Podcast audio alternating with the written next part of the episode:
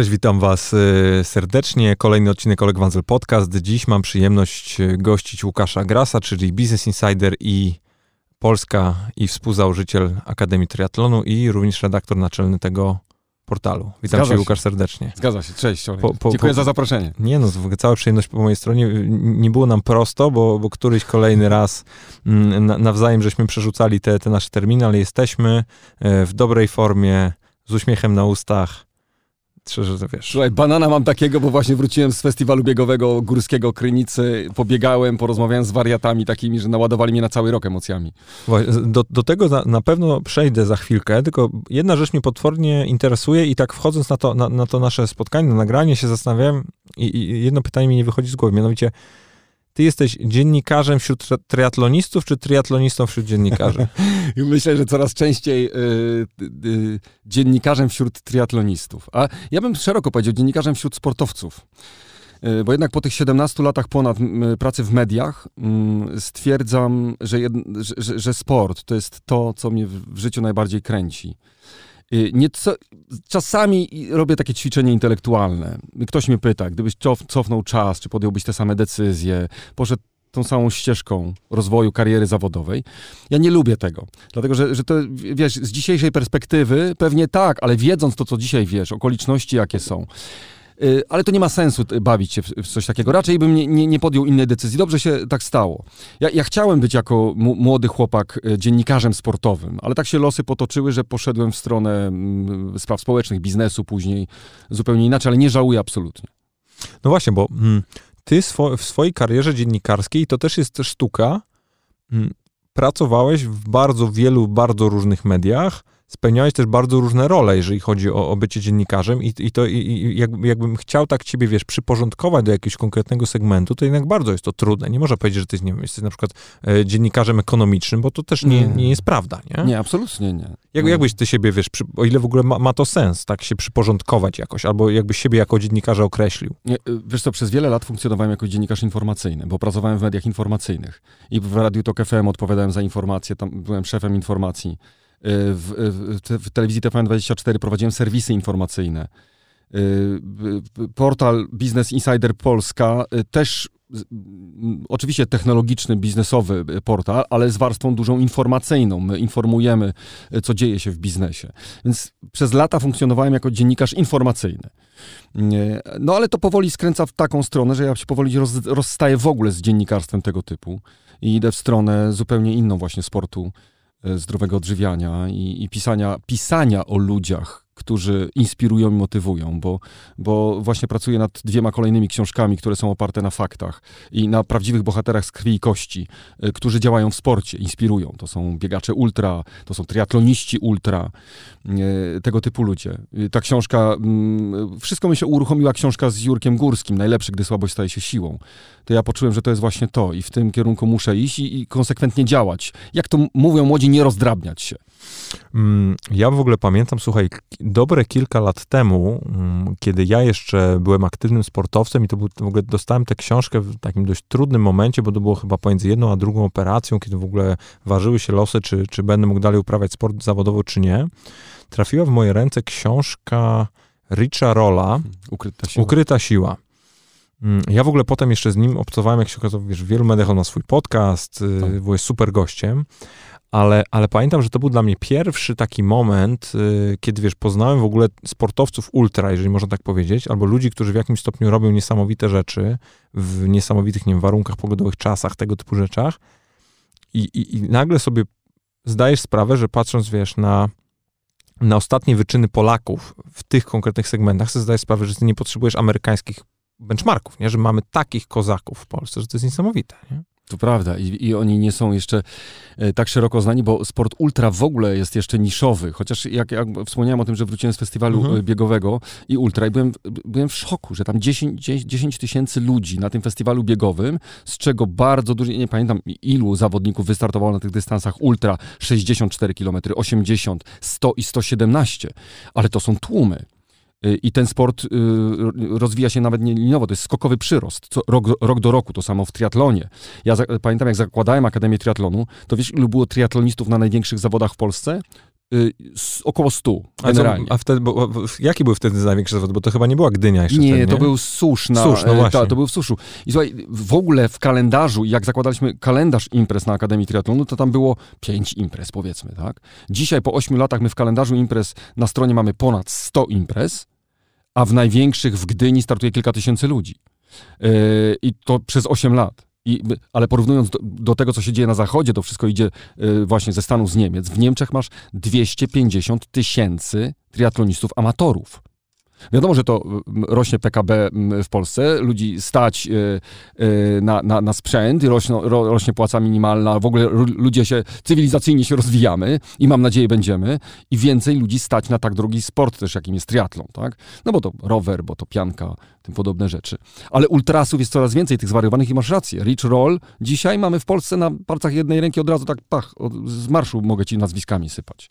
No i, i właśnie i jestem w stanie sobie wyobrazić, że jest sporo historii, wiesz, niedopowiedzianych jeszcze, nie? albo nieopowiedzianych w ogóle, jeżeli chodzi o tego typu postacie. Ja zresztą pamiętam, wiesz, y, przyjaźnie się z Jędrkiem Bargielem, nie? Znaczy, wiesz, y, ski alpinistą.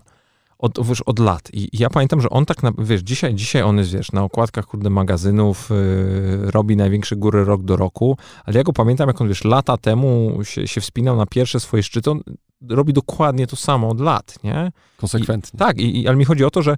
Mm, jednak to jest niesamowite w tym takim świecie medi medialnym, y, jak, wiesz, jak jedna iskra może tak naprawdę, wiesz, wywołać jakiś boom, nie? Wyjo wyjąłeś mi to słowo z ust, dlatego, że chciałem ci dać przykład Jurka Górskiego. Przecież facet jest po 60. To, co zrobił y, w latach 80. i na początku lat 90., to było mistrzostwo świata wtedy. Zrobić double Ironmana czyli 8 e, prawie kilometrów płynąć, 360 na rowerze i 84 biegu, będąc narkomanem po prawie 15 latach uzależnienia od heroiny, ważąc, umierając 48 kg, facet ważył jak umierał w szpitalu, prawda? E, I ukoń- zdobył nieoficjalne Mistrzostwo Świata po 6 latach e, treningu i pobytu w Monarze wtedy. Marek Kotański, to był czas, kiedy Marek Kotański zakładał te Monary i on tam trafił na odwyk. Ale był jednym z tych, którzy ćpał najmocniej. 20 centymetrów heroiny dziennie w różnych dawkach brał. To, to zabija normalnie, tak? A fa- nie jestem w stanie sobie wyobrazić. No, no właśnie, i zobacz, i zobacz, ile lat to było temu. I teraz ja, y, Iskra, mówisz o Iskrze. Y, pojawiła się ta historia, ja powiedziałem gdzieś w telewizji, że piszę o nim książkę. Krzysiek Szpetmański, producent, to usłyszał, zrobił film z Łukaszem Palkowskim. Poszło pach, świat usłyszał Jurku Górskim. Y, y, faktycznie wiele historii jest nieopowiedzianych, o których my jeszcze nie wiemy, dlatego że nie powiedziały o tym media mainstreamowe, gdzieś to się nie, i nie trafiło na podatny grunt. No bo przez te 40 lat, y, czy 30 parę, 35 lat od sukcesu Jurka, można by było zrobić 10 takich filmów i napisać 10 książek. Nikt tego nie zrobił. Nie było tej iskry. A patrząc y, na, historycznie na triatlon, bo, bo mówisz o tych ośmiu latach i o tym, jak diametralnie się zmieniła ta dyscyplina w Polsce, szczególnie na poziomie amatorskim, bo, bo to jest w ogóle, wiesz, boom. No, swego, ja się śmieję też trochę, że mm, y, na pewno jak jesteś, wiesz, dziennikarzem wśród sportowców czy wśród e, triatlonistów, to też na pewno jesteś jednym z tych dziennikarzy, który w tym triatlonie wytrzymał chyba najdłużej, bo jednak było wielu, którzy gdzieś tam flirtowało z tym sportem, ale się to, wiesz, powykruszało po drodze, nie? Ale jakbyś, jak patrzysz dzisiaj na, na triatlon, to co było tym takim punktem przełomowym, jeżeli w ogóle można tak powiedzieć? Było jakieś takie, nie wiem, wydarzenie albo jakiś jeden moment, w którym możesz powiedzieć, że, że nagle triatlon stał się dużą rzeczą. Nie, oczywiście wciąż to są duże miasta, wciąż to są, wiesz, y, klasa średnia i tak dalej, no bo jednak wymaga to tego sprzętu i, i zasobów, których ty powiedziałeś, no ale jednak to jest, to jest power, to jest duża rzecz, bardzo duża rzecz. Nie mam wątpliwości, jakie to wydarzenia. Ja, ja potrafię je zdefiniować, mhm. y, dlatego że y, uderzenie właśnie do mediów ogólnopolskich i mainstreamowych i ówczesny y, mój wspólnik, z którym zakładałem Akademię Triatlonu, organizator imprez sportowych, Michał Drelich, który dzisiaj Sport Evolution, agencja marketingu sportowego, ale też organizator właśnie zawodów sportowych w Suszu, między innymi, kiedy przejął te zawody i zaczął angażować dużych sponsorów i, i przeniósł później te zawody do Gdyni, i zaczął angażować tak zwanych ambasadorów triatlonu. W pierwszej edycji byłem ja, y, Tomek Karolak, Bartek Topa i Piotrek Adamczyk. We czterech byliśmy ambasadorami Mistrzostw Polski, promując we wszystkich mediach, że my zaczynamy uprawiać. A Karolak Tomek zrobił tak kapitalną robotę, bo facet, który ma troszkę, miał wtedy troszkę kilogramów za dużo, przygotowuje się do triatlonu na dystansie połówki Ironmana. No wariat, prawda? Ktoś by powiedział. Ja to już trenowałem trochę, byłem szczupak, y, zgubiłem 25 kg, y, biłem się tam o czasy życiówki, ale Bartek Topa, Piotr Adamczyk za, dopiero zaczynali. A Tomek Karolak ze swoją lekką tam nadwagą wtedy y, udowodnił, że można, to poszło w świat. I to lawina ruszyła. I rok w rok byli kolejni ambasadorzy y, Mistrzostw Polski. Y, gwiazdy filmu, mhm. teatru. Y, I to zrobiło robotę. Ko Kowalski, przeciętny z koziej wólki, za przeproszeniem, usłyszał, że y, możesz ruszyć z kanapy, zrobić coś ze swoim życiem, y, żyć zdrowo. I że to jest fajne, że to można się tym bawić, że to można jechać całą rodziną, miło spędzić czas, nowe znajomości, biznes w to poszedł i o, okazało się, że ja y, po latach spotykam czasami, ostatnio, opowiem Ci jedną historię biznesową. Mhm. Jak nieprawdopodobnie buduje to relacje na poziomie zupełnie takim sportowym, gdzie y, w strefie zmian się spotykasz z, ludźmi, z y, ludźmi, którzy mają tę samą pasję co Ty, rozmawiasz nie o biznesie, tylko rozmawiasz o swoim życiu, o swojej pasji i nagle ta relacja i ta znajomość zbudowana właśnie w strefie zmian skutkuje tym, że później zakładasz bi e, biznes albo robisz biznes z kimś. Bo na przykład po, po latach, kiedy ja już zostałem redaktorem naczelnym Business Insidera, yy, umawiam się na spotkanie z kimś, kto mówi, że znamy się z triatlonu, tak? Okazuje się, że facet jest z biznesu, yy, no takiego technologicznego, zaczynamy razem rozmawiać. On wspomina mi, że ja mu pożyczałem pompkę w strefie zmian, że tam się poznaliśmy, że ja zaczynam odświeżać pamięć, faktycznie, a faktycznie tak. I budujesz nowe relacje. To zupełnie inny poziom tego jest. No nie, no oczywiście to jest w ogóle tak, jak, e, jak się, wiesz, łapiesz na spotkaniu ze swoim klientem, że kibicujecie temu samemu zespołowi piłkarskiemu, to jest, wiesz, już kompletnie masz inny rodzaj relacji, albo w ogóle interesuje tak, ale, to samo. Ale ta, tu, tu, jesteś, no nie, tu jesteś, jesteś obserwatorem, a tu jesteś uczestnikiem. Nie, to już w ogóle i, nie, porównuje nawet. Wiesz, i to jest tak, że ty musisz sam to przepłynąć, sam przejechać rowerem i sam przebiec. Nikt za ciebie tego nie zrobi. Dlatego ci ludzie mm, tam w biznesie, spotykając się właśnie na innym, neutralnym gruncie, doceniają też to, co robią po prostu. A powiedz mi, mm, bo, bo mam takie wrażenie, że, bo, bo, bo wiesz, jak, y, jak na każdy sport tego typu mm, są pewne mody, czy są pewne momenty, kiedy wiesz, jest więcej tych użytkowników, użytkowników więcej ludzi to uprawia, czy, czy mniej, no bo to zawsze jest jakiś tam powiedzmy sentyment, był wiesz, był crossfit, był właśnie triatlon, było bieganie, był jest rower, teraz są te wiesz, swim and runy, te wszystkie różne inne wymysły. I zastanawiam się, jak w tym całym triatlonowym szaleństwie, jeżeli można tak to nazwać, uniknąć sekciarstwa. Bo mam takie wrażenie, że jeżeli chodzi o, o różnego rodzaju sporty, bardzo prosto jest w, wpaść i troszeczkę się w tym zatracić i zapomnieć tak naprawdę, z jakiego powodu się to wszystko robi. Bo jedno to jest determinacja i wiesz, dążenie do jakiegoś celu, a drugie to jest, że faktycznie to wiesz, tobie się życie kończy. Nie, ty nie masz nic innego poza tym, nie? Nie unikniesz tego, będziesz miał w każdym y, tego typu um, sporcie. Y, nazwać to sekciarstwo. Ja dla, się... dla, mnie sek sekciarstwo jest jednoznaczne z tym, że tworzysz jakąś grupę taką wariatów, która się zamyka, to, to, o, to, o, to, o, o, to, mi właśnie chodzi, bo jednak bo, na przykład w, w crossficie było to bardzo silne mhm. mm, i to też się w jakimś stopniu tam wypłaszczyło.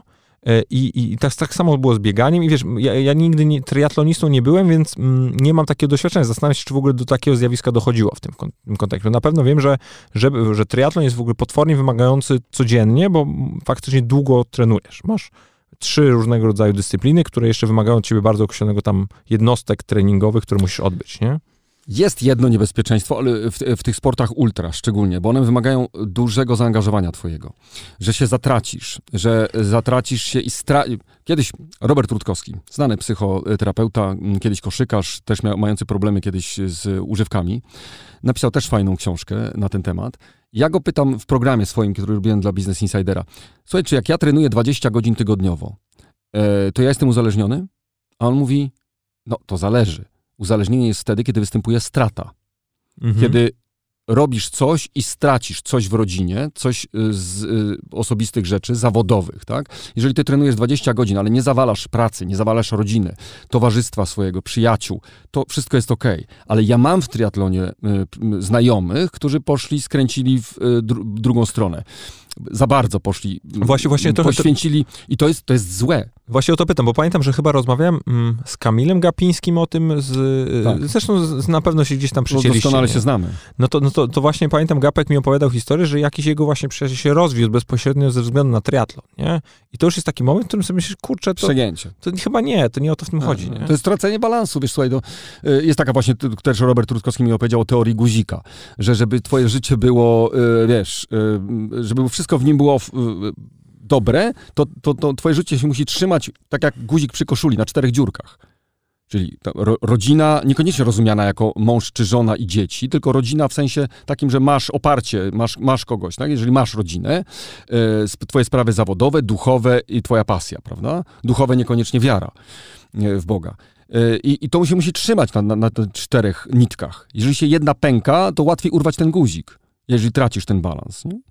Y, I wielu triatlonistów gdzieś tam, ja też byłem na cienkiej czerwonej linii w pewnym momencie, prawda? Bo, y, tylko, że w, w, w porę wróciłem. To właśnie, to, to, co, jak sobie przypomnisz tam ten moment, co było dla ciebie takim właśnie, mm, wiesz, tym takim e, zimnym prysznicem?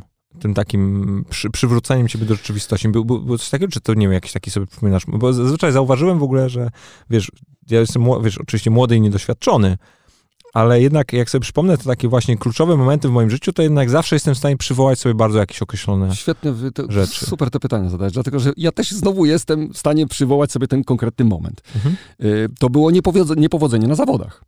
Jednych z najważniejszych w, w, w moim, y, tej powiedzmy już wtedy to było sześcioletniej karierze y, sportowca amatora, gdzie ja wajchę przechylałem na drugą stronę sportowca, który za wszelką cenę pieprzoną, wszystko nie, nie- jestem, byłem w stanie może te, wtedy po- postawić, blisko byłem tego może tak, żeby się zakwalifikować na Hawaje. Trenowałem jak dziki, e, nie, na szczęście nie wystąpiła strata. Ja tylko mówię o tym, żeby było blisko tego, prawda? I niepowodzenie na tych zawodach, czyli brak tej kwalifikacji, dało mi takim kijem baseballowym w łeb i powiedziało tak, no gras, stary, trenujesz 25 godzin tygodniowo momentami, żywisz się jak sportowiec zawodowiec, wszystko wokół robisz tak jak sportowiec zawodowiec, nie dostałeś się na Hawaje, prawda? E, Co trzeba jeszcze robić, żeby się dostać? I stwierdziłem, nie, to, to muszę obrócić trochę te proporcje, muszę się tym bawić, cieszyć, to musi być przy okazji. Jak się dostanę, będzie super. Ja, ja, ja się muszę cały czas tym bawić. I w porę wróciłem, zrobiłem sobie przerwę, prawie dwa lata od takiego trenowania mocnego. Teraz wróciłem, bawię się tym. Hawaje są w tyle głowy, ale one nie są za wszelką cenę. Wiem, że do, mogę się tam dostać w wieku 60-70 lat. Tak jak niektórzy moi znajomi którzy uzyskują kwalifikacje w wieku 70 lat. Mam takich znajomych, prawda? Którzy do, dopiero. I, I to jest ten moment, którym trzeba rozpoznać. Jak rozpoznasz i ustawisz na tory z powrotem swoje postępowanie, życie i tak dalej, będzie fajnie, nie? A jak ty patrzysz na dziś, bo, bo, bo już rozumiem, jak patrzysz dzisiaj na tę porażkę, nie? Czy tam jakbyś, wiesz, porażkę w dużym cudzysłowie, bo to jednak Mhm. po prostu, wiesz, nie, nie zakwalifikowałeś się, czy nie zrobiłeś jakiegoś czasu, no to się generalnie, no, no, ale to się generalnie w sporcie zdarza, o to mi chodzi, że, wiesz, to jest y, na tego typu mm, zawody czy dyscyplin, to jednak się składa 100 milionów czynników, jeszcze dochodzi dyspozycja dnia i po prostu czasem się coś stanie, nie? No ostatnio mamy kolegę tutaj w, Abstra w biurze, też złapał zajawkę na triatlon, po, po, po, po, wiesz, przygotował się do swojego pierwszego mm, wyścigu, czy, czy nie wiem, jak w sumie to można powiedzieć, zawodów. Tak. Mm, I wiesz, i, i ktoś go kopnął w wodzie, w głowę, po prostu, wiesz, no jak masę, masę tych ludzi, ktoś go kopnął w głowę i on w ogóle mówi, że, że złapał jakąś taką, wiesz, atak paniki na środku tego akwenu i mówi, sorry, ja wychodzę, koniec, w ogóle to nie ma sensu, nie? I to się, wiesz, takie rzeczy się mogą zdarzyć w swoim najważniejszym starcie w życiu, nie?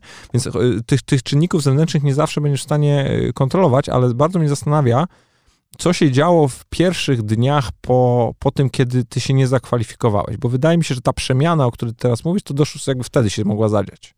Tak, to, to właśnie dokładnie wtedy się zadziała, dlatego że ja Wiesz, jak, jak, jakbyś, wiesz, miał to jakoś odtworzyć, Ustawię- albo co, wiesz, co do siebie mówiłeś, bo zdaj sobie sprawę, że każdy z nas na co dzień ma takie momenty. To nie będzie triatlon, to będzie, wiesz, nie wiem, ważny projekt w robocie, albo, albo jakaś rozmowa o pracy, nie? Albo To nie- cokolwiek innego. Tak, ale ty m- mówimy o dwóch różnych rzeczach, bo ty podałeś przykłady super, które są e, takimi niezależnymi od ciebie wypadkami, Mhm. których się musisz podnieść, porażką, która nie wynika z przemotywowania i przewartościowania e, tylko wynika z błędu zewnętrznego, którym się trzeba podnieść. Kontuzja, mhm. e, nie w porę zjedzony żel na trasie, a triatlon na takim długim dystansie to są mistrzostwa świata w jedzeniu i piciu, jak się mówi, mhm, e, a nie w bieganiu i wytrzymałościowym. No I to są takie rzeczy, których wyciągasz lekcje, ale błąd, którego do tej pory nie widziałeś, który uświadomiłeś sobie, kiedy właśnie analizujesz i mówisz, kurczę, że ja robiłem wszystko tak, jak się powinno robić, trenując zawodowo triatlon.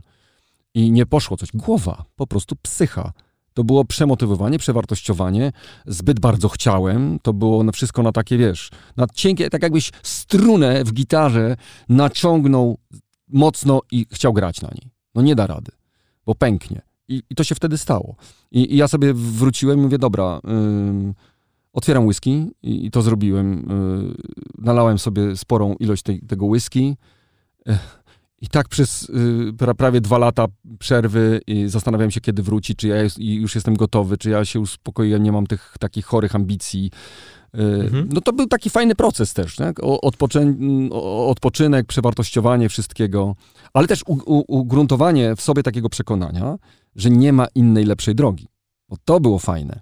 Ja ostatnio też z kolegami niektórymi rozmawiałem, którzy tak trenują, jeszcze tak jak ja trenowałem przed y, tą porażką we Francji wtedy w Vichy i mówią, wiesz co, chyba też muszę sobie zrobić przerwę, bo chyba jestem tak blisko tego momentu, którego ty byłeś. Ważna jest ta świadomość, takie stanięcie z boku. Taka porażka jest czasami potrzebna. Nie? A jak, y, mm, a jak sobie przypomnisz, albo nawet teraz, wiesz, jakieś, jakieś swoje dłuższe wybieganie, albo taki trening już nie wytrzymałościowy, albo jakieś zawody, to, to mnie za, zawsze potwornie zastanawia w kontekście wszelkiego rodzaju długich dystansów, albo w ogóle ultradystansów, co, co ci siedzi w głowie w trakcie takiego, takich zawodów, bo, bo, wiem, że każdy ma coś innego. Pamiętam też o tym, o tym rozmawiałem swego czasu z Kubą Wesołowskim, on robił charytatywnie chyba bieg na 100 kilometrów, nie? Tak. I, I mówię, nagrywałem z nim podcast, mówię, stary, weź mnie za rękę i przeprowadź, przeprowadź mnie w co ty miałeś w głowie od 60 kilometra, bo ja nie jestem w stanie sobie tego wyobrazić. Pamiętał? Się, no nie, on mówi, żeby nie miał jakiś taki, wiesz, on jeszcze ma, wiesz, oczywiście talent do opowiadania, więc jakiś taki dziwny misz, masz różnego rodzaju emocji, super z tego słuchałem, notabene, ale Zastanawiam się, co, y, co, co, co, tobie, co tobie w głowie gra podczas takiego Ironmana? No, ja kocham rywalizację. Ja kocham rywalizację. To, I treningi też. Y, czasami z Maćkiem y, Dowborem rozmawiam. Maciek też, y, chociaż na krótszych dystansach ostatnio zaczął się specjalizować, tak? I te treningi nie, i te zawody nie są takie długie. E, ale ja kocham po pierwsze takie wyzwanie i, tak, i taką rywalizację. Uwielbiam wyjść na rower, który trwa 5 godzin, czy 7 godzin, bo takie były treningi 7-godzinne na przykład, prawda? Na, na Majorce na przykład, na obozie jesteśmy, na jeden koniec wyspy wywożą nas autobusami i przez góry Majorki 175 km wracamy, prawda? Ja, to, ja po prostu to uwielbiam. Taki tam mnie, urlop. No, no taki urlop, taki relaksik, prawda? Na zawodach, ja, y, y, wiesz, to, to są jakieś takie, ja bardzo często taki przykład podaję, że kiedyś... Yy, Kiedyś mężczyźni mieli mamuty, dzisiaj mają rywalizację sportową. To gdzieś tam głęboko jest tak, nie wiem jak kocham, ja zawsze kochałem sport, rywalizację. To nie, to nie jest tak, że ona jest mi niezbędna do, do życia, bo ja kocham same treningi również, tak? Tam nie rywalizujesz, tam wychodzisz, biegniesz, kontemplujesz, jesteś, no, wysiłek fizyczny, samo zmęczenie fizyczne. Mówi się oczywiście te, mm, te oklepane już rzeczy o zdrowym uzależnieniu, to endorfiny, to wszystko ma znaczenie, te biochemiczne no też w jakimś przemiany. stopniu też, wiesz, rywalizujesz ze sobą jednak, bo wiesz o tym, wiesz, na przykład, wiesz, no jednak to jest bardzo silny mechanizm wśród u każdego sportowca, amatora czy sportowca zawodowego, że ty na przykład, wiesz, wiesz, że już to zrobiłeś kiedyś. Jak to teraz nie zrobisz? W sensie, jak to nie przebiegniesz, jak to nie przejedziesz, nie? To wiesz, to ale wiesz, potworny power. U mnie nie ma jakiejś głębszej filozofii. Ja nie dorabiam tam filozofii żadnej typu, yy, yy, że, że to jest główny powód tego, że ja trenuję, bo to jest, nie wiem, jakieś mistyczne doznania, że tam, yy, że kontemplujesz, że, że medytujesz podczas. Jasne, zdarzają się takie treningi, kiedy uciekasz myślami w różne rzeczy.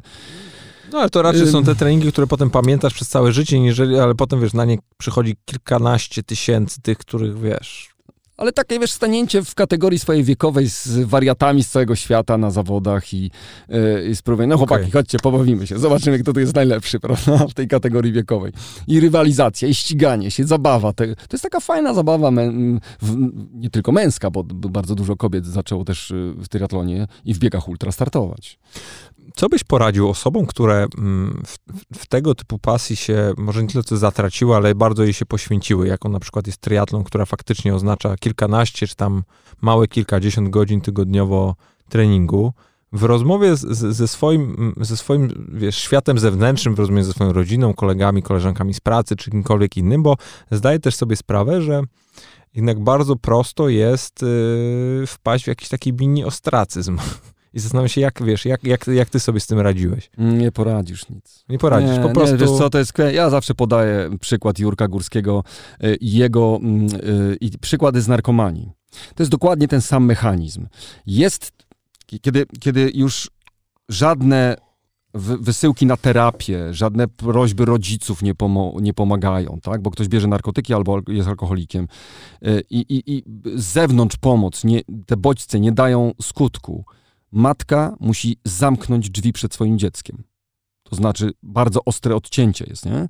Że, że to nie ma, nie ma zmiłuj się. Wystawiasz walizkę za drzwi, do widzenia. Wrócisz, jak rzucisz nauk. I to samo, i to samo jest tutaj z takim y, przegięciem wajchy na drugą stronę, y, bo pytasz o radę dla takich ludzi. Mhm. Oni sami na własnej skórze muszą doświadczyć y, porażki, błędu, musi ich mocno potłuc żeby oni to zrozumieli, bo, bo tego, to jest zbyt mocne, to jest zbyt y, mocne w, oparte we, na emocjach, przeżywaniu wewnątrz, żeby cokolwiek z zewnątrz do niego dotarło.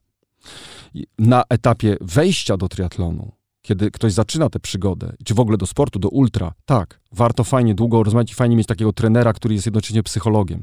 Yy, umownie mówię, tak? Nie, nie mhm. wykształconym psychologiem, ale takim psychologiem, który z sobą pogada i powie, słuchaj, no, ja też mam takich kolegów i bardzo mądrych trenerów, którzy na, yy, zanim przyjmą zawodnika do siebie, amatora, pytają, masz rodzinę? Mam. Dzieci yy, w tej rodzinie? Mam. Pracę zawodową? Mam. Y, jaki jest twój cel? Y, załóżmy, że dzisiaj co mamy? Październik. U, y, ukończyć Ironmana w maju. No i jeden z moich kolegów trenerów mówi, przykro mi, ja ciebie nie będę trenował. Absolutnie. Jeżeli chcesz, żebym ci rozwalił rodzinę yy, i żebyś rzucił pracę zawodową, albo ją stracił z racji tego, że yy, trenujesz za dużo i zaniedbujesz to wszystko, no way, ja ciebie nie będę trenował. I to jest odpowiedzialny trener, który mhm. wysyła sygnał, halo, facet, ty się do ściany podejdź, najpierw głową uderz ostro, a później zastanów się, co chcesz robić, tak? Bo to, żeby ten guzik się nie urwał. Więc jeżeli trafisz, na, jeżeli ja trafiam na takich ludzi, a ja też prowadzę u siebie na Facebooku, założyłem taką grupę zamkniętą 8 minut motywacji. Mm, wzięło się to stąd, że na basen samochodem mam 8 minut drogi do mm, Piaseczna. I e, żeby nie zaniedbywać e, właśnie pewnych obowiązków, to budzę się o godzinie 5.30, 5.40 jestem w samochodzie, bo wszystko rano już jest przygotowane. 8 minut jadę na, na e, basen, nadając w tym czasie live, mówiąc o motywacji, mówiąc o e, metodyce treningu, o takich właśnie błędach, jakich błędów nie popełniać i tym podobnych rzeczy. O 6 zaczynam pływanie i o 7 kończę. Kiedy wracam, wracałem mm, do, do, do domu, no to dopiero życie się budziło, prawda? Ja już miałem po treningu. I, I tam na grupie, właśnie 8 minut motywacji, taką grupę założyłem, od tego się wzięła nazwa, bardzo często o tym mówię. Y, tylko to jest do osób, które zaczynają przygodę z triatlonem i nie tych, którzy są już po prostu blisko przegięcia wajchy. To no, sami muszą doświadczyć porażki. Nie zrobisz nic. Mhm. Jak ty, jak ty sobie sprzedałeś wstawanie o 5 rano? 5.30, bo ja też jestem z tych osób, yy, mam strasznie dużo różnych znajomych, którzy się mnie pytają, jak to jest możliwe, że tak wstajesz. Już pomijam cały aspekt fizjologiczny, nawyk i to, że po prostu robisz tak od lat, to tak po prostu będzie. Mm, ale czasem jest tak, że chcesz zacząć i, mm, i jest jakiś, jakiś taki mechanizm, który ten taki właśnie mówię, wewnętrzna sprzedaż samemu do siebie, żeby to, coś takiego zrobić i zauważyłem, że u, u wielu osób to są różne mechanizmy i zastanawiam się, co, co u ciebie było właśnie takim tym triggerem. To, to, to fajnie opisałeś, w psychologii to się nazywa motywacja wewnętrzna i motywacja zewnętrzna. Ja też potrzebuję dużo zewnętrznej motywacji, stymulacji takiej zewnętrznej. No pewnie stąd te, te, te, te twoje live'y, nie? Bo no, zakładam, że to też jest, w sensie zakładam, że nawet jeżeli jest to niewypowiedziane, to ty w pewnym sensie masz pewien kontrakt społeczny ze swoimi odbiorcami, że to zrobisz, więc masz ten ankor, nie? Więc tak. A, albo na przykład ogłoszenie e, no, publiczne, no, e, ogłoszenie publiczne tego, że chce wystartować w zawodach takich a takich, przygotowuje się do niego, no, to, się to, z tego to, rozlicza. To się bardzo przydaje. Ale ta motywacja... A nawet jeżeli nie, sam się z tego rozliczasz. Albo, tak, ale ta motywacja wewnętrzna jest na szczęście u mnie silniejsza, tak? To mhm. znaczy ja nie potrzebuję motywacji zewnętrznej, żeby tak funkcjonować, dlatego ja po prostu to kocham. Kocham y, trenować krótkie biegi, powiedzmy tam do 10 km na czczo, bez jedzenia, rano, kiedy jestem jakiś świeży, wypoczęty i pływać. Nigdy nie jem śniadania, jak wstaję rano. I, i po, po drugie mam pusty basen. Mało, mało jest wariatów, którzy zapełniają o godzinie 6 rano basen i są tory po 5-6 osób na, bas, na, na torze. To są dwie osoby na torze. Albo, je, jestem, albo jestem sam na torze. Wiem, że wtedy mogę zrobić świetny trening a po drugie też wiem, że tylko to jest ten jeden moment w ciągu dnia, kiedy mogę ten trening zrobić. Bo triatloniści trenują dwa razy dziennie. To kiedy zrobię drugi trening, jak nie e, jeden rano, drugi po południu, wracając z pracy? Nie ma, zmiłuj się. To znaczy, no to chcesz popłynąć w Ironmanie 4 km prawie, musisz pływać. No kiedy będziesz pływał? No nie mam innego wyjścia, jak tylko i wyłącznie rano. A jak, y, bo, bo tak, o ile da się płynnie, nomen omen, przejść do, do pracy, wiesz, zawodowej, do, bo, bo wiesz, oprócz tego, że jesteś naczelnym mm, Akademii Triatlonu y, byłeś przez bardzo długi czas y, naczelnym Business Insidera, dalej współpracujesz z tym tytułem, śmiało można powiedzieć, że jesteś jedną z osób, która mm, temu tytułowi pomogła w Polsce zaistnieć. Czy to na poziomie operacyjnym, czy to na poziomie właśnie wiesz, wyznaczania pewnego kierunku, nie? To już brzmi jak full-time job, a ty jeszcze obok tego, z tego co rozumiem, miałeś swój prime, jeżeli chodzi o triatlon. To jak to, wiesz, jak to połączyć? Y, nie, nie udało się połączyć. Okay. No, nie udało się połączyć, dlatego moja decyzja na początku roku o mm, no, bolesna bardzo decyzja o, o zrezygnowaniu z funkcji redaktora naczelnego Business Insidera, bo Akademia Triatlonu i mój biznes, który za, prywatny, oparty o moją pasję, mhm. nie da się trzymać kilku srok za ogon, przynajmniej ja tak nie potrafię, e, żeby rozwijać oba i trzeba było podjąć odpowiedzialną decyzję. Business Insider już był no, świetnie wyprowadzony ze, z fenomenalnym zespołem, e, któremu cały czas kibicuję i wspieram. E, I, i, I to był ten moment, kiedy ja musiałem podjąć decyzję mhm. bo nie dało się tego łączyć. Ja też miałem dwuletnią prawie przerwę w y, takich mocnych treningach y, amatorskich triatlonu, ale mój prywatny biznes, skoro 100% uwagi poświęciłem Business Insiderowi, to tam zaczęło lecieć w dół, tak? Musiałem się położyć na szali i zastanowić się, co ja chcę w życiu robić. Czy, czy zamykamy ten mój biznes, który 8 lat temu założyliśmy, i żegnamy się ze wszystkim, od tak po prostu, czy jednak ryzykujemy i idziemy w tę pasję, w którą uwierzyliśmy kiedyś. E, więc to nie udało mi się tego połączyć, absolutnie. E, udaje mi się, e, udawało mi się połączyć pracę zawodową z, z właśnie z trenowaniem, dlatego, że tam jest tak istotna logistyka. To trenowanie, te godziny, ten taki reżim, który sobie ułożysz, dobieranie godzin odpowiednio, właśnie nie było pustych przebiegów. Tam nie bierzesz pilota i nie skaczesz y, po kanałach szukając Bóg wie czego. Y, po prostu wiesz, masz ułożony grafik, wszystko jest zaplanowane. Y, I, I, to można połączyć, bo nikt mi nie powie, że nie ma 40 minut dziennie na to, żeby jakiś tam trening zrobić. Ja nie namawiam nikogo do tego, żeby trenować dwa razy dziennie. Po, w tygodniu wyjdzie pewnie z 15 godzin treningu, ale skoro niektórym wariatom się to udaje, no to przeciętnemu takiemu rekreacyjnie trenującemu amatorowi uda się trzy razy w tygodniu potrenować. To jest tylko i wyłącznie logistyka.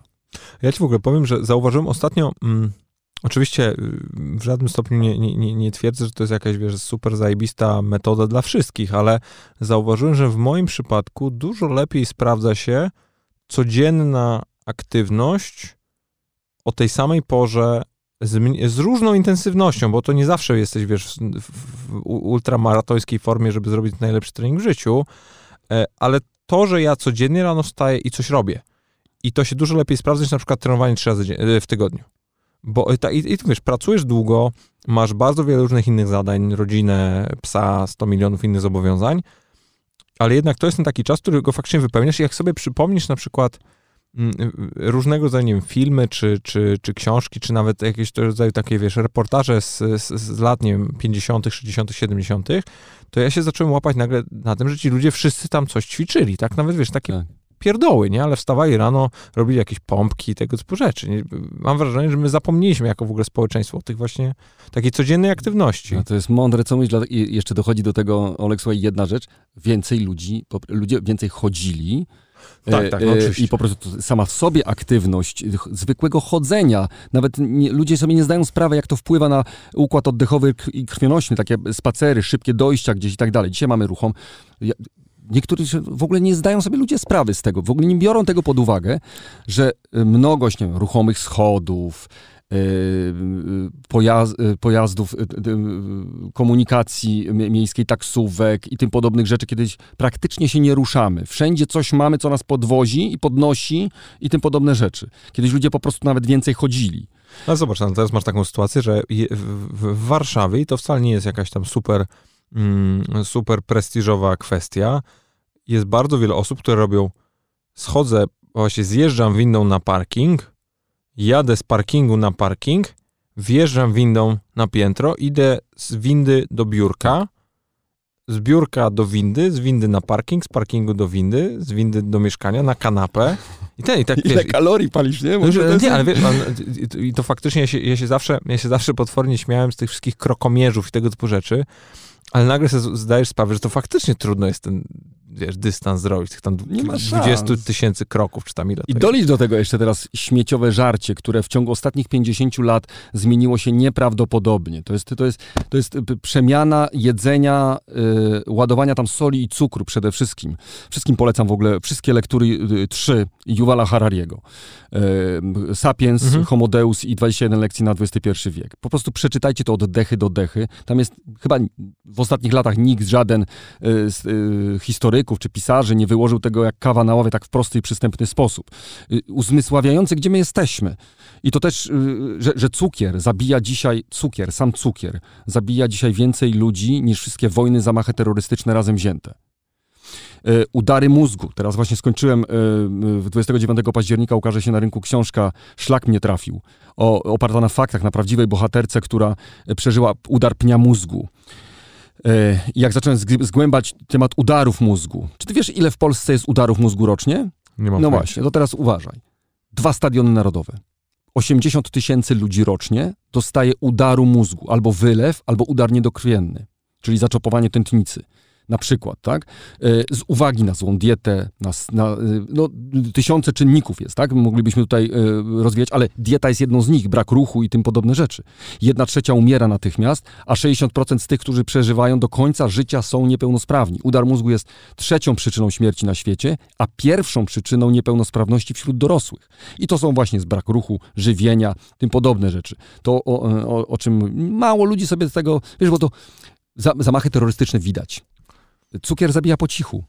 To, to, jest, to jest... Przez długi czas, nie? I przez, no właśnie. To jest... Ja e, ostatnio, ostatnio czytałem, jest w ogóle, mm, jest fenomenalny autor i y, za jego, w sensie ostatnio nie było głośno kompletnie w, mm, w innym kontekście, bo napisał książkę, chyba się nazywa How to Change Your Mind, y, a propos substancji psychodelicznych i ich roli tam w, w ogóle w leczeniu ludzi i on się nazywa Michael Pollan. Mm, I, I on, to jest dość, dość często cytowana książka, bardzo popularna na przykład w środowiskach tam Doliny Krzemowej, tego typu miejscach. Notabene bardzo popularyzowana przez Tima Ferisa przez tam bardzo długi czas. Mhm. Czterogodzinny tydzień pracy. Do, dokładnie, ale, ale y, ten człowiek napisał też wcześniej książkę, mm, nie za, o Jezus, nie, nie przypomnę sobie teraz, y, w każdym, y, albo nie, Food Life, czy, czy, czy coś tego typu, w każdym o mhm. jedzeniu, bardzo, y, Food Rules, o, Food Rules, dokładnie. Bardzo krótka książka, chyba 60 parę takich różnego rodzaju zasad co do żywienia, ale cała ta książka jest w myśl jednej maksymy, i, I ona w ogóle mi, mi trafiła do głowy i, i, za każdym razem teraz od po przeczytaniu tej książki, to było parę miesięcy temu, jak ktoś się mnie pyta w ogóle a, propos w kontekście jedzenia, bo też zwracam na to uwagę jeszcze zresztą czasów sportowych, to, to, to, to cytuję to zdanie, mianowicie ono brzmiało tak. Eat food, not too much, mostly plants. I sobie, że tak myślisz o tym, kurczę, no to to ma sens. On oczywiście potem to rozwija, mówi o co chodzi z tym właśnie, że z tym przede wszystkim ta, ta taka ta część eat food, czyli no, je, jedz coś, co jest jedzeniem, jest taka kontrintuicyjna, ale on mówi przede wszystkim o tym, że ma tako, takie pytanie mm, doprecyzujące, mianowicie y, jedz coś, co twoja babcia uznałaby za jedzenie. Tak. Tak. I, I wiesz, to są takie, świetna książka w ogóle, bo naprawdę w taki, bym powiedział, bardzo prosty sposób nazywa pewne rzeczy. No naprawdę po, polecam każdemu, kto, kto ma problem z takim złapaniem i ma takie wrażenie, że w ogóle ten temat y, jedzeniowy to jest w ogóle super zajebiście obszerny i nie da się go ogarnąć i w ogóle jedyne, co mogę robić, to jeść frytki, wiesz. Nie, Dzisiaj- wrócić do korzeni, ja bym to nazwał, w- no, dosłownie no, w ale przenośni. To, ale to znowu z tym ruchem też mam takie wrażenie, że mm, no, jest po- potwornie ciekawe, że, że jednak wiesz, że tak, takie znowu koło zataczamy, nie? Jeżeli chodzi Wiesz, o... dostrzeżenie tych zmian, bo to się, y, mówisz mostly plant, y, dzisiaj jest mostly meat y, i to w zatrważającym, to jest nadprodukcja mięsa na świecie. Mm, Ja mięsa nie jem. E, W ogóle? y, Rzuciłem jakiś czas temu. Ale y, jesteś weganinem, czy, nie, czy wege, po prostu... nie, nie, wege, wiesz co, tak na razie, uda, właśnie chciałem powiedzieć, na razie udawanym wegetarianinem, tak? Dlatego, że, że jeszcze zostawiłem od czasu do czasu jem e, e, ryby, e, ale te, e, też nie za dużo, nie, nie ma, najwięcej roślin, na, na, naprawdę jest tego dużo, warzyw, owoców. E, Był taki moment w moim życiu, że ja nie jadłem chyba przez rok mięsa, później znowu wróciłem. Teraz od y, marca mm, nie tknąłem też znowu mięsa i nie, nie jem mięsa typu wieprzowina. Ej, przepraszam, wieprzowiny to już od lat nie jem. Wieprzowiny nie jem od wielu lat, kiedy nagrywałem pewien program dla jednej ze stacji i byłem w chlewni. No. E, Jednej z y, takich produkcji, gdzie dostarcza golonkę na całe południe Polski. I po prostu ja widziałem, jak to jest, y, jak, jak się produkcja y, trzody chlewnej odbywa, prawda? To, to po pierwsze. Ale po drugie też mam no, z ideologicz, ideologicznych mm, powodów Mhm. też, tak? I, ale i zalecam każdemu ograniczenie, przynajmniej ograniczenie tego. Nie tylko ze względu na twoje zdrowie, ale też zmiany klimatyczne, które są... e, Niektórzy ich nie dostrzegają, ale to, to już To jest w ogóle zostawmy. materiał na No ale to, podcast. Czuję. tak. Nie, bo wiesz, bo to się, kurczę, można się, można się za, za, za, za, za, zatracić w tych wszystkich tematach. Bo, ale wiesz co, pytałem też o ten, o ten Business Insider nie bez powodu, bo jak ja sobie przypomnę ten moment, kiedy, kiedy tytuł portal wchodził na polski rynek, bo to jednak był funkcjonujący gdzieś tam na pewno w realiach warszawskich portal amerykański, który się konsumowało, to to był duży news. I, i zastanawiam się, jak y, zestawisz sobie moment wchodzenia Business Insidera do Polski z momentem, w którym go opuszczałeś jako, jako redaktor naczelny, bo wciąż współpracujecie, Mhm. macie tam różnego rodzaju projekty, zresztą będziemy sobie za chwilę pewnie o jednym rozmawiać, bo obaj będziemy mi- mieli okazję gdzieś tam w nim w, współuczestniczyć, Mm, to zastanawiam się, jak patrzysz sobie na, na cel y, w stosunku do jego realizacji, to co się udało zrobić, a co się nie udało zrobić, albo gdzie według ciebie chcesz, żeby ten, chciałby, chciałeś, żeby ten Business Insider był? A, no i zadałeś pytanie, na które mi jest niezręcznie odpowiadać w sensie takim, że no, to trzeba się pochwalić, prawda? A wolałbym, żeby ktoś robił ktoś z zewnątrz obiektywnie. Możesz się patrząc. ganić, no słuchaj. to- Nie, nie, nie. Chodzi o to, że po prostu, no, no wiesz, dobrze, że y, pytasz o to y, ty, ty teraz. By, y, słuchaj, na, udało się zrobić więcej niż zamierzaliśmy, to na pewno. Y, dlatego, że no, nikt nie przypuszczał, że po trzech latach będziemy drugim y, portalem biznesowym w Polsce. Y, Powyżej 5 milionów unikalnych użytkowników, y, momentami prawie 6 milionów było. Że będziemy rywalizować, że będziemy się zbliżać do takich portali, które kilkanaście lat temu po, powstały, jak Money na, na przykład, tak? Czyli mówiąc ogólnie dzisiejsza WP, ale że prześcigniemy mm, w czytelnictwie portale, które istnieją od kilkunastu lat. Że tak się uda takimi siłami y, kilkunastu osób y, zbudować tak wspaniały zespół, wejść w, tą, w tę siatkę biznes insiderów na całym świecie, kilkunastu brandów już. I że uda się, byliśmy nad jednym takich tak zwanych szczytów, my to nazywamy szczyt biznes insidera w Nowym Jorku, że zjeżdżają się całe redakcje. I podchodzi do mnie redaktor naczelny w, w, w Nowym Jorku ze statystykami i mówi, jak, jak to jest możliwe, że, że y, drugim miastem, jeżeli chodzi o unikalnych użytkowników, jest Warszawa po Nowym Jorku. A tak było? Tak, a nie Londyn, nie Berlin, że jesteśmy w Europie pierwszym pod względem liczby unikalnych użytkowników, y, prześcigając Wielką Brytanię i Niemcy. Nie, nie Udało się to zrobić fajnie I, i młody, fajny, prężny zespół, który pisał o biznesie technologicznym. Y, Później poprzez merge, y, poprzez połączenie z Biznes Onetem y, zaczęliśmy więcej pisać o biznesie takim konsumenckim, zwykłym biznesie, coś co właśnie pisał Biznes Onet, ale po, połączyliśmy obie, obie te tematyki. Udało się naprawdę dużo zrobić, a przede wszystkim stworzyć bardzo wartościowy content, który się tam nie było pustych, ja użyłem już tego w stosunku do sportu y, określenia, ale idealnie pasuje, nie było pustych przebiegów. To the point, od początku do końca. Treściwe te y, artykuły. Myślę, że udało się zrealizować cel z nawiązką. Y, Wiesz, y, co mnie ciekawi w ogóle w kontekście Business Insidera, bo mm, bardzo często, wiesz, na Twitterze czy w różnych innych y, miejscach spotykałem się z takim, z takim twierdzeniem, że Business Insider żeruje na innych mediach. E, I, i, I z jednej strony rozumiem, o co tamtym stronom chodziło, z drugiej strony sobie tak myślę, że i to Business Insider akurat zrobił to wszędzie na całym świecie, mianowicie mm, uprzedmiotowił newsy. W sensie newsy przestały być wartością samą w sobie. To medium od samego początku mówiło, to nie jest ważne, kto pierwszy ma newsa. To, jest, to, jest, to było medium, które mówiło, ty masz go podać jak najszybciej, jesteś w stanie, w jak najbardziej przyjaznej formie dla użytkownika i w jak najbardziej zrozumiałej formie dla tego użytkownika, bo mm, mam też takie wrażenie, że kiedy, wiesz, jak miałeś, jak miałeś newsy, wiesz, w w czasach, powiedzmy, świetności gazet, no to potrafisz czekać kilkanaście godzin, aż ty wyprodukujesz materiał, nie? Tak. A, a, teraz mając taki portal, to ty puszczałeś wiadomość, 30 minut później, czy godzinę później, to już nie powiem, że było bezwartościowe, a miało dużo mniejszą wartość, było kolejne coś, co mogłeś wypchnąć. Zastanawiam się, jak wy na to patrzycie, z, wiesz, z perspektywy tworzenia na co dzień. Nie? No, po pierwsze, nigdy nie usłyszałem w tych trzech latach y, y, pobytu w Business Insiderze i tworzenia tego brandu, y, że żerowałem na czyichś, czyichś no to newsach. było parę takich głosów. Oczywiście, to jest, wiesz, kwestia... Tak, ale chodzi o to, że wszystkie media siebie cytują naczelną zasadą i nie, niedopuszczalne jest tego łamanie u mnie w, w, redakcji była jest taka zasada. Jeżeli kogoś cytujesz, bo ma ktoś newsa, to po pierwsze tego newsa weryfikujesz najpierw, czy to jest prawda, a dwa, cytujesz i dajesz aktywny link. U nas była zasada naczelna, proszę to sprawdzić jeszcze. Można odświeżyć jakiekolwiek newsy z przeszłości, z, prze, z ostatnich trzech lat i sprawdzić, czy tak, tak było, bo tak było. Myśmy nie tylko powoływali się na kogoś, że ktoś zrobił newsa, ale wewnątrz swojego artykułu, cytując, dawaliśmy aktywny link do strony mhm. kogoś, kto tego newsa znalazł albo cokolwiek opisał. Yy, nigdy nie popełnialiśmy te, yy, tego błędu ani, pla, ani plagiatu, ani kradzieży czegoś i powołując się. Absolutnie. Nie było takiej. To, to, mm, nie, nie było przyzwolenia na, tak, na, taką rzecz, prawda?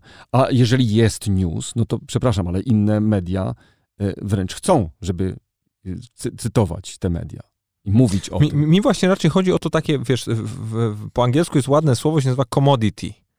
Mm, e, news sam w sobie według mnie via głównie Business Insider przestał mieć wartość jako taką. Y, zaczęło mieć wartość to, jak ty to podasz, kiedy ty to podasz, w jakiej formie. A to prawda, że Business Insider zrobił to, y, zaczął pisać o, biznes, o biznesie, bardzo często mówię ludzkim głosem. No tak, tak, ale, ale że, właśnie że... o, to, o, to, o to mi chodzi, a szczególnie, wiesz co, bo szczególnie to było widać w, w amerykańskim, nie? bo miałeś tak. zestawienie Business Insider versus, versus na przykład, nie wiem, Financial Times, nie? To są dwa kompletnie inne światy.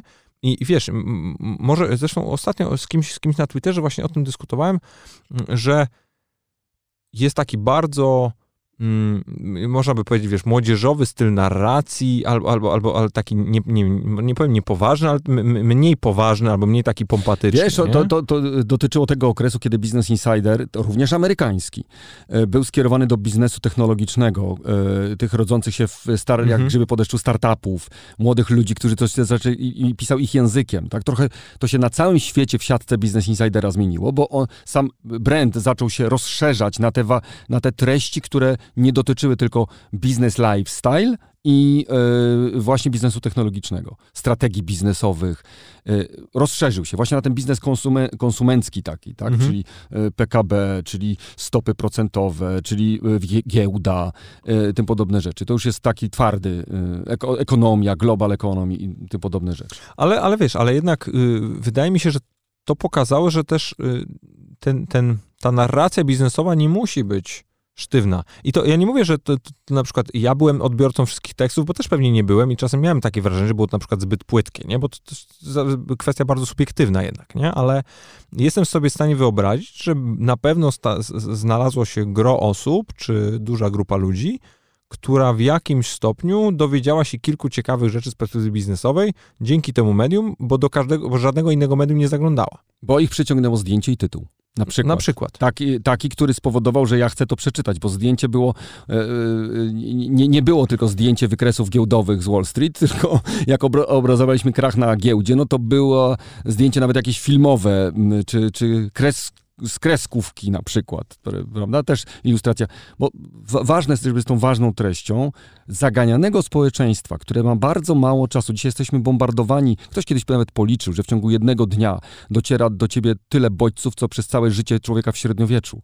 Jesteś bombardowany tymi newsami, e, billboardami i tym podobnymi rzeczami, tak? To, i, I trzeba, ty musisz złapać uwagę czytelnika i chcąc mu przekazać wartościową rzecz. Mhm. W świecie przewijania feedu w telefonie możesz to zrobić tytułem i zdjęciem, ale nie e, clickbaitem. Zwalczałem clickbaity, jeżeli się gdzieś na, poziomie, chociaż mm, dziennikarze u nas wiedzieli o tym i nigdy nie robili clickbaitów, tak? Czyli nie wprowadzali w błąd czytelnika, dając jakiś e, tytuł, który absolutnie nie dawał tego, co obiecywał. E, to musiało korespondować z treścią później. No to jest w ogóle, wiesz, osobny problem, bo ja jednak mam wrażenie, że i w ogóle sam, sama ta, same to zjawisko, że i to też, wiesz, wielokrotnie były jakieś takie absurdalne sytuacje, gdzie mm, dziennikarz pisał jakiś tekst, nadawał mu tytuł, po czym ten tytuł zyskiwał inny tytuł na stronie głównej. Tak. Dziennikarz był wywoływany na przykład właśnie na wspomnianym przeze mnie Twitterze, co ty w ogóle za tutaj dajesz tytuł, a ten dziennikarz mówi, ja nie jestem odpowiedzialny za tytuł, nie? To ja tak myślę, za co ty jesteś odpowiedzialny? No, nie, nie, no to jest... Come on, w sensie już, i to, i to, i to, to był dla mnie jakiś taki taki moment, w którym się zacząłem zastanawiać, wiesz, co... co to, to jest, wiesz, ja już w, kiedyś, no, mm, dawno temu, taką, ja to nazywam dzisiaj broszurką, w zasadzie ta pierwsza moja książka, która była oparta właśnie o moje życiowe doświadczenia w dziennikarstwie Trzy Mądre Małpy, gdzie poruszałem tam e, rzecz o sporcie, właśnie o biznesie, pisałem o Yellow News, czyli takich E, wiesz, w, w, w, telewizjach informacyjnych, w mediach informacyjnych, właśnie w internecie. Taki chłam po prostu mało interesujący i wartościowy, nic nie zmieniający twojego życia content, który do niczego ci nie jest w życiu potrzebny i posiłkowany właśnie takimi tanimi tytułami chwytliwymi. Czy, czy a to, to co, co ty mówiłeś do, do, do, swojej, do swojej redakcji, do, wiesz, do, do redaktorów, do, do dziennikarzy, którzy pracowali w Business Insiderze za twojej kadencji, że można tak powiedzieć, kiedy oni właśnie przygotowywali kontent.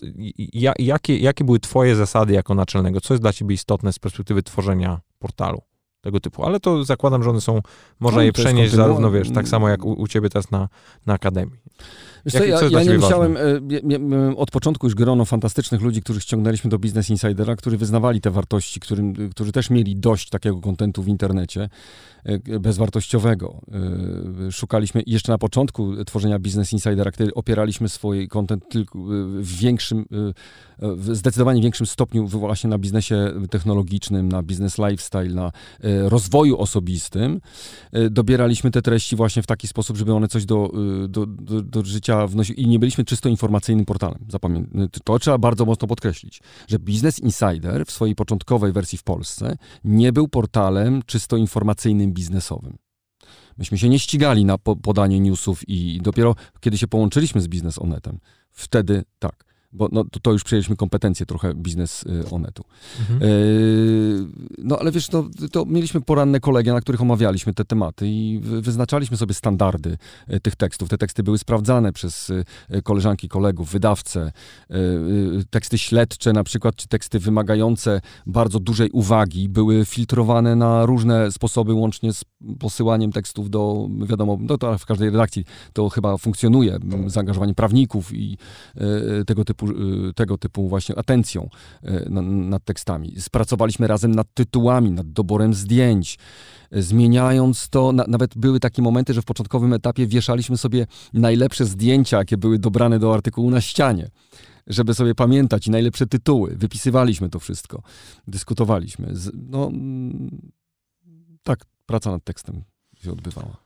A z czego z, z, z, perspektywy czasu i na przestrzeni tych, tych kilku lat, y, gdy byłeś w Business Insiderze, wspominasz jako taki swój, może nie powiem największy sukces, ale wiem, projekt albo wydarzenie, albo coś, co z twojej perspektywy było, mm, z czego jesteś najbardziej dumny? Nie, to są dwie rzeczy, To są dwie rzeczy, y, całościowo rozpatruję, w zasadzie trzy fajny kontakt z zespołem i miałem od podstaw yy, i, to zawsze powtarzałem, że to, to miałem przyjemność pracować z zespołem, który zawsze się tak śmiałem, mówię, że pakuję na pick-upa, jedziemy na wojnę i wygrywamy yy, z kilkunastoma osobami, ale w ogóle wprowadzenie tego brandu y, do Polski i, i zrobienie tego, cośmy zrobili w te trzy lata yy, i stworzenie y, zresztą eventu, który, no, eventu może nie jest to dobre słowo, konferencji międzynarodowej w krótkim czasie, która jest, będzie teraz druga edycja. Y, no fantastycznie ściągnęliśmy takie nazwiska nieprawdopodobne jak Kevin Mitnick y, i paru innych świetnych y, mówców i zrobiliśmy wartościową konferencję. Te, te dwie rzeczy, to nierozłącznie, to w ogóle nie ma, nie ma takiej jednej rzeczy, ja bym mógł powiedzieć, że podczas tworzenia Business Insidera to i to mi się udało. Jakiś tam dziennikarze napisali świetne, te, mnóstwo tego było, ale cały projekt trzyletni, zamykam jedną klamrą. No, i, i, konferencja, która teraz będzie druga edycja. Uważam, że to jest, no, cały zespół Mistrzostwo Świata zrobił. A, a jak już mówimy o, o, właśnie o konferencji, on zresztą zmieniła nazwę, prawda? Bo ona... Tak, Festi Trends Fe Festi Festival się Na... będzie nazywał. Nie, nie Inside Trends, y, tak jak wcześniej, tylko Trends Festival, Business Insider Trends Festival. Bo mm, w ogóle, wiesz, to też dla mnie jest, jest ciekawe bardzo doświadczenie, bo będę, będę jednym z, z prelegentów, Notabene jest to, jest to, sobie tak myślę czasami naprawdę takie surrealistyczne, że wiesz, jesteś, jesteś nie wiem, dzieciakiem, oczywiście, nie wiem, współtworzymy, współtworzę fajną firmę, rozwijamy ją, idzie to w jakimś ciekawym kierunku, ale jednak, wiesz, stawiasz mnie, a obok masz, a właściwie to jest założyciel Business Insidera, jest współzałożyciel Starbucksa i tak ja sobie gdzieś tam obok stoję, to jest w ogóle prze, prze, prześmieszna historia. I tak nie, faj, fajna rzecz, ale też cieszy mnie to, że wiesz, że do Warszawy przyjeżdżają tacy ludzie. Ja, ja sam bym, wiesz, wiesz ja sam bym poszedł na te konferencje, tak, żeby posłuchać, sobie myślę, bo to jest, bo to jednak jest, mm, to trzeba mieć pewien rozmach i mm, jakby to dobrze powiedzieć, przede wszystkim, też, wiesz, no tak, ale, ale przede wszystkim w ogóle sprzedać sobie samemu to, że jesteś w stanie coś takiego zrobić, bo to jednak, wiesz, jest konferencja w języku angielskim na kilka tysięcy ludzi w Warszawie do, do regionu y, i, i to już nie jest taki, wiesz, evencik, nie? To jest, to nie, tam jest poważne. kilkadziesiąt osób zaangażowanych w to. I, i d, d, d, jeszcze trzeba dodać, że my w, my w tamtym roku zrobiliśmy magazyn e, drukowany, który był wręczany uczestnikom konferencji z mnóstwem analiz, wywiadów, e, kontentu wartościowego to, to cały rok zespół pra, pracował od strony pozyskiwania też partnerów, bo przecież to się samo nie sfinansuje. E, przekonania y, takich dużych globalnych też partnerów, że warto wejść w to, bo to jest wartościowe. Do, do, do, dostaną content, wiedzę, wymianę myśli, net, networking i w ogóle mm, te, te, te, poznanie tych wszystkich osób i na wyciągnięcie ręki masz kogoś, kto ci przy kawie opowie o tym, jakie te błędy w swoim biznesie popełniasz. Warsztaty, tym podobne rzeczy. No naprawdę, ale to zespół kilkudziesięciu ciężko pracujących osób. To, to, nie widać tego na co dzień, absolutnie. Plus jeszcze do tego program stamtąd robi, robiliśmy i będziemy robić, tak? E, mieliśmy studio tam własne na kilka kamer. No fantastyczne zaangażowanie Onetu, Newsweeka, Forbesa, bo to trzeba powiedzieć, że wiele brandów się dołączyło do tego e, całego przedsięwzięcia. Nie byłoby to możliwe. No, e, Axel Springer dysponuje tyloma brandami, że połączenie tych sił zapewniło nam stworzenie takiego, takiej konferencji. Jak patrzysz do przodu, mm, teraz wiesz, na, na siebie yy, z perspektywy swojej kariery, swojego życia, to, to, co, co planujesz? Co chcesz, co chcesz zrobić? Jakie, jakie widzisz przed sobą jakieś wyzwania czy cele obecnie? Yy, to wiesz co, ja mam tak, y, jestem młodym człowiekiem, bo mam 43 lata dopiero, ale mam jasno sprecyzowaną wizję tego, gdzie ja chcę być za 20 lat. Yy, Oprócz tego, że na Hawajach. Yy, no tak, ale to jest jakiś dodatek do mojego życia yy, sportowego, pasji sportowej, ale podjąłem bardzo odważną decyzję i w myśl tego, jak niektórzy opowiadają, że pierdzielnąć wszystko i wyjechać w Bieszczady, no tak właśnie zrobiłem. Wyprowadziłem się z Warszawy miesiąc temu. Kupiliśmy z żoną działkę w górach, tam się będziemy budować, tam będziemy spędzać życie. Ja mam jasno sprecyzowane plany co do pisania książek y, też o ludziach. Mówienie o sporcie to jedno i bycie w tym sporcie, rozwijanie Akademii Triatlonu, mówienie o tym, że y, jak ważny jest sport i zdrowe żywienie w naszym życiu, jak fajnie to się łączy z biznesem, a jednocześnie opisywanie w historiach, biografiach historii ludzi, którzy inspirują, motywują, jak Jurek Górski. I niestety nie mogę teraz jeszcze powiedzieć y, trzech nazwisk, y, które za chwilę będę też ich biografie sportowe opisywał. Y, ale to właśnie to, to jest to, co uwielbiam. Ich słuchać, spisywać, opowiadać, układać pewną opowieść, która nie jest takim wywiadem rzeką bo bardzo ubolewam, że na polskim rynku wydawniczym pojawia się mnóstwo y, biografii w cudzysłowie, które są tak naprawdę wywiadami, y, to są wywiady rzeki, niektóre nieudolnie zrobione. Że pracuje się nad nimi bardzo szybko, bazując tylko na sukcesie, którym ta osoba y, odniosła właśnie trzeba jak najszybciej coś wypuścić na rynek wydawniczy, żeby sprzedać, bo właśnie ta osoba coś tam osiągnęła, prawda? Nikt nie pochyla się nad tą postacią głębiej, nie, nie, nie rozmawia z jego przyjaciółmi, rodziną, wrogami i, i nie zbiera materiałów, jakąś właśnie taką powieść, która inspiruje, motywuje, uczy. Ja nie mam wątpliwości, że to będę robił formule też self-publishingu, e, bo uważam, że przyszłość, rewolucja technologiczna, która się dzieje, o której będziemy mówić, e, Olek, na konferencji, sobie, ty sobie z tego już sprawę zdajesz, ale wielu młodych twórców i w ogóle, e, inaczej, młodzi to sobie zdają sprawę, ale wielu twórców mojego pokolenia, które zahaczało o tradycyjny biznes w mediach, nie zdaje sobie sprawy, ile szans niesie rewolucja technologiczna właśnie dla twórców młodych. W sensie takim dla, dla twórców jednoosobowych, ile daje im możliwości. E, tworzenia e, własnego biznesu w oparciu o, o, pasję. E, I to zamierzam robić. I na tej konferencji też będziemy na scenach media i marketing na przykład mówić o tym, tak? bo dzisiaj w, w, w mediach cyfrowych, dzisiaj w ogóle w biznes nie funkcjonuje bez mediów cyfrowych. Dzisiaj musisz istnieć w internecie i to robić w inteligentny sposób, żeby zbudować potęgę swojego biznesu. Wiesz, ja, bym, ja bym nawet powiedział, że coraz więcej, znaczy w ogóle powstanie naszej firmy w rozumieniu Abstra to jest stuprocentowo cyfrowy biznes. Y. Ale Business Insidera też. No to właśnie o tym, dlatego mówię, nie, że mamy, mamy dokładnie dwa, dwa takie tytuły. To raczej, ja bym powiedział, że media tradycyjne w rozumieniu te raczej offline'owe, które do online'u weszły, muszą bardzo szybko zacząć nadganiać, bo bo, bo mam takie wrażenie, zresztą o tym do, dokładnie o tym będzie, wiesz, będę o tym mówił, że założenia są te same, ale gra się zmieniła. Sensie dalej chcesz dotrzeć do, tak. do użytkownika, dalej chcesz złapać jego atencję, ale to jak ty to robisz, gdzie ty to robisz i w, w, według właśnie jakich zasad, to jest kompletnie, wiesz, inna rzeczywistość. No, Nie, totalnie jest, inna rzeczywistość. To jest totalnie inna rzeczywistość. Nie zawsze te, z, taką, z takim rozwojem tej rzeczywistości w mediach cyfrowych ja się zgadzam i uważam to za y, krótko, y, na przykład to, to, no, to nagminne i na, na, użyję tego słowa, przepraszam, ale takie kolokwialne, no, na hama pozyskiwanie y, followersów y, i swoich y, czytelników w sensie bezwartościowych, ja to na, nazywam czasami. Bo, ja zdecydowanie z premedytacją założyłem sobie grupę zamkniętą Mhm. gdzie nie wysyłam 10 tysięcy zaproszeń, ja tam nie, nie, nie, nie, pukam do drzwi każdego i mówię, halo, chodź tutaj do mnie do grupy, yy, bo, bo, później ci coś sprzedam, tak? Nie, nie, absolutnie tego nie robię. Jeżeli masz pasję i tworzysz ją i masz grupę zamkniętą pewnych zwolenników, społeczności, która wyznaje te same zasady co ty, jeśli ktoś będzie chciał, to sam tam przyjdzie i dołączy do tego. E, I, I, też nie przekonuje do, do czegoś, co, co, wielu młodych ludzi, ja patrzę teraz na swoje córki, które korzystają z telefonów komórkowych i widzę e, na TikTok, TikTok jest TikTok, coś, tak, tak, na tak. TikToku kogo śledzą, ile tam bezwartościowych in, inicjatyw się rodzi, prawda, które za chwilę albo umrą śmiercią naturalną, albo zrobią krzywdę te, temu komuś, bo liczą się tylko, y, czasami jak z bardzo młodymi ludźmi y, rozmawiam, to, to liczą się, to pierwsze pytanie to ile ty masz tam tych followersów i lajków, tak? Y, czy to samo z reklamodawcami, jak się rozma rozmawia. A ja zawsze z reklamodawcami rozmawiam, ale po co mi, y, w odnośnie nawet do sportu. Ja mówię, dobrze, ja, ja, ja Państwu nie zapewnię 10 milionów, yy, czy to przesadziłem, nie zapewnię pół miliona e, użytkowników. użytkowników, tylko na przykład 30 tysięcy, ale takich, do których Państwa treść dotrze i których oni przyswoją, której potrzebują. Ja mogę Państwu sztucznie na, zapewnić te pół miliona, tylko po co? Ja nawet nie chcę tracić czasu na, na, na takie aktywności, mi szkoda jest czasu, tak?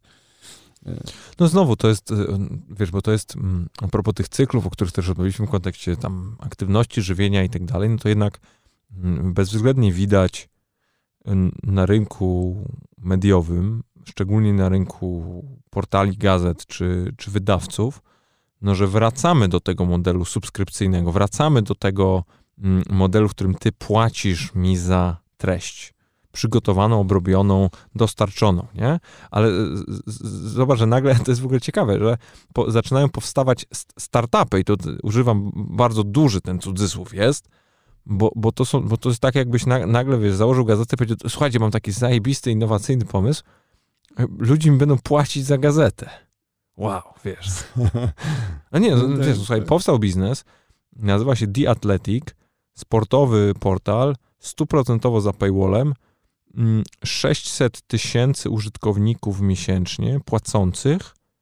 Mm, to jest, wiesz, to jest piąty albo szósty wynik w Stanach, jeżeli chodzi o ilość subskrybentów dwa lata funkcjonują, nie? Jakiś tam ogromny mają funding oczywiście, mm, ale, ale nagle, ale nagle, wiesz, subskrypcje znowu zaczęły być cool, w sensie znowu zaczęło być cool płacenie za media, to jest też ciekawe, nie? W, no, w pogoni za... No tak, ale powinniśmy się cieszyć, bo to... Tak, nie, jest dla mnie to e, jest... Bo to też e, podniesie jakość tego dziennikarstwa.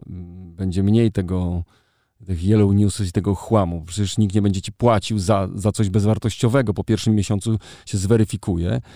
E, o ile oczywiście będzie to świadoma konsumpcja, bo jak kilka razy, ja już teraz tego bardzo pilnuję, ale większość aplikacji dzisiaj, które ściągasz z Apple Store czy, czy, czy mm, Google Play'a, to są e, te, takie, w których jest automatyczna E, przedłuża, automatyczne przedłużanie subskrypcji.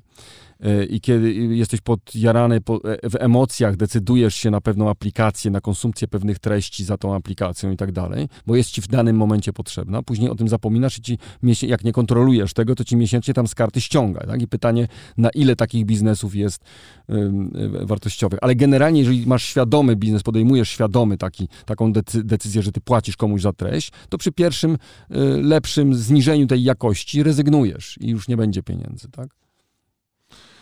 Słuchaj, Łukasz, wydaje mi się, że,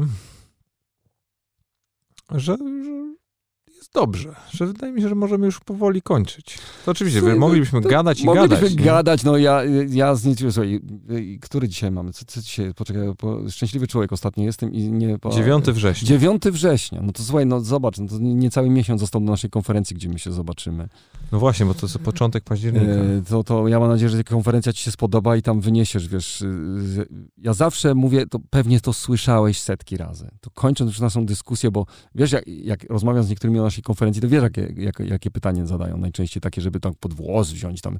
No, po, co, po co taka konferencja? Przyjdą, pogadają, nie? Jest jedna anegdota, którą ja zawsze opowiadam, która pewnie znasz jako człowiek zajmujący się w mediach, że przychodzi dyrektor finansowy do swojego CEO i mówi, e, ty stary, no weź, ile my wywalamy tej kasy na te szkolenia naszych pracowników. Przecież to, zobacz, ile to kasy ucieka. E, co jak ich wyszkolimy i oni odejdą a CEO mówi do, do, do tego dyrektora finansowego, to sobie lepiej zadaj pytanie, co jak ich nie wyszkolimy, a oni zostaną. E, I takie konferencje, jak my organizujemy, gdzie masz taką wiedzę i dostęp do ludzi, to jest nic innego jak wiedza, a wiedza dzisiaj jest przewagą konkurencyjną. E, I, i, I, wiedza pozwala ci rozwinąć twój biznes na wyższy level. I mam nadzieję, że taka konferencja i też no, te, twoje doświadczenia, bo przecież będziesz się dzielił z ludźmi unikalnym doświadczeniem, który, który tam na konferencji niektóre rzeczy przy kawie od ciebie wyciągną. Nawet sobie nie będziesz zdawał sprawy z tego. No oczywiście. Ja, ja, ja zazwyczaj na w ogóle tego typu eventy i pamiętam jeszcze z czasów wiesz, sportowych, bo kiedy skończyłem grać w piłkę i pamiętam, że po, po strasznie dużo podróżowałem po świecie, czy do, do Stanów, czy, czy po Europie, właśnie po różnego rodzaju tego typu wydarzeniach. I to, co ja zawsze nabywałem i co było dla mnie najbardziej wartościowe, to była perspektywa. Ja mogłem tam pójść i już nawet nie mówię o takim czysto networku biznesowym w rozumieniu, wiesz, pozyskiwania kontaktów, klientów, tego typu rzeczy, bo to oczywiście też się dzieje. Jeżeli jesteś bardziej zmotywowany, to pewnie jest tego trochę więcej. To nigdy nie było specjalnie moją motywacją. Ja zawsze szukałem innego punktu widzenia. Szukałem osób, które patrzą na pewne sprawy szerzej, inaczej, mm, lepiej. Coś, wiesz, zrobiły, mają, mają jakiś tam, jakiś swój insight. Mm, I bardzo, I bardzo liczę na to, że tutaj też będzie tak samo. Że, bo, bo wiesz, bo jedno to jest, że ja tam będę i, i coś, tam, coś tam postaram się nie, nie naopowiadać głupot. A drugie to jest, że ja faktycznie, wiesz, patrzę na ten, chcę tam posłuchać, bo to wiesz, masz, masz naprawdę mm, kawał, Jejku, kawał to ty powiedziałeś dziwną rzecz teraz w ogóle zupełnie. Dlaczego?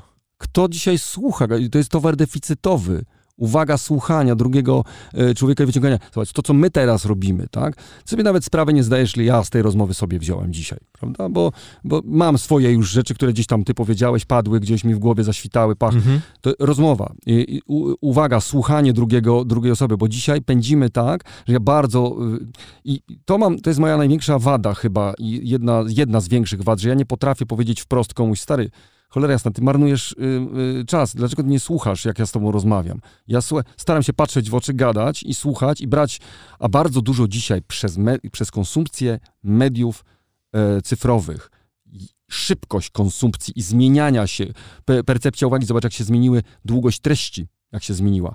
90 sekund. Filmik i to jest, o Jezu, 90 sekund. Nie? I teraz wy, wy, ludzie nie potrafią słuchać. Między innymi dlatego.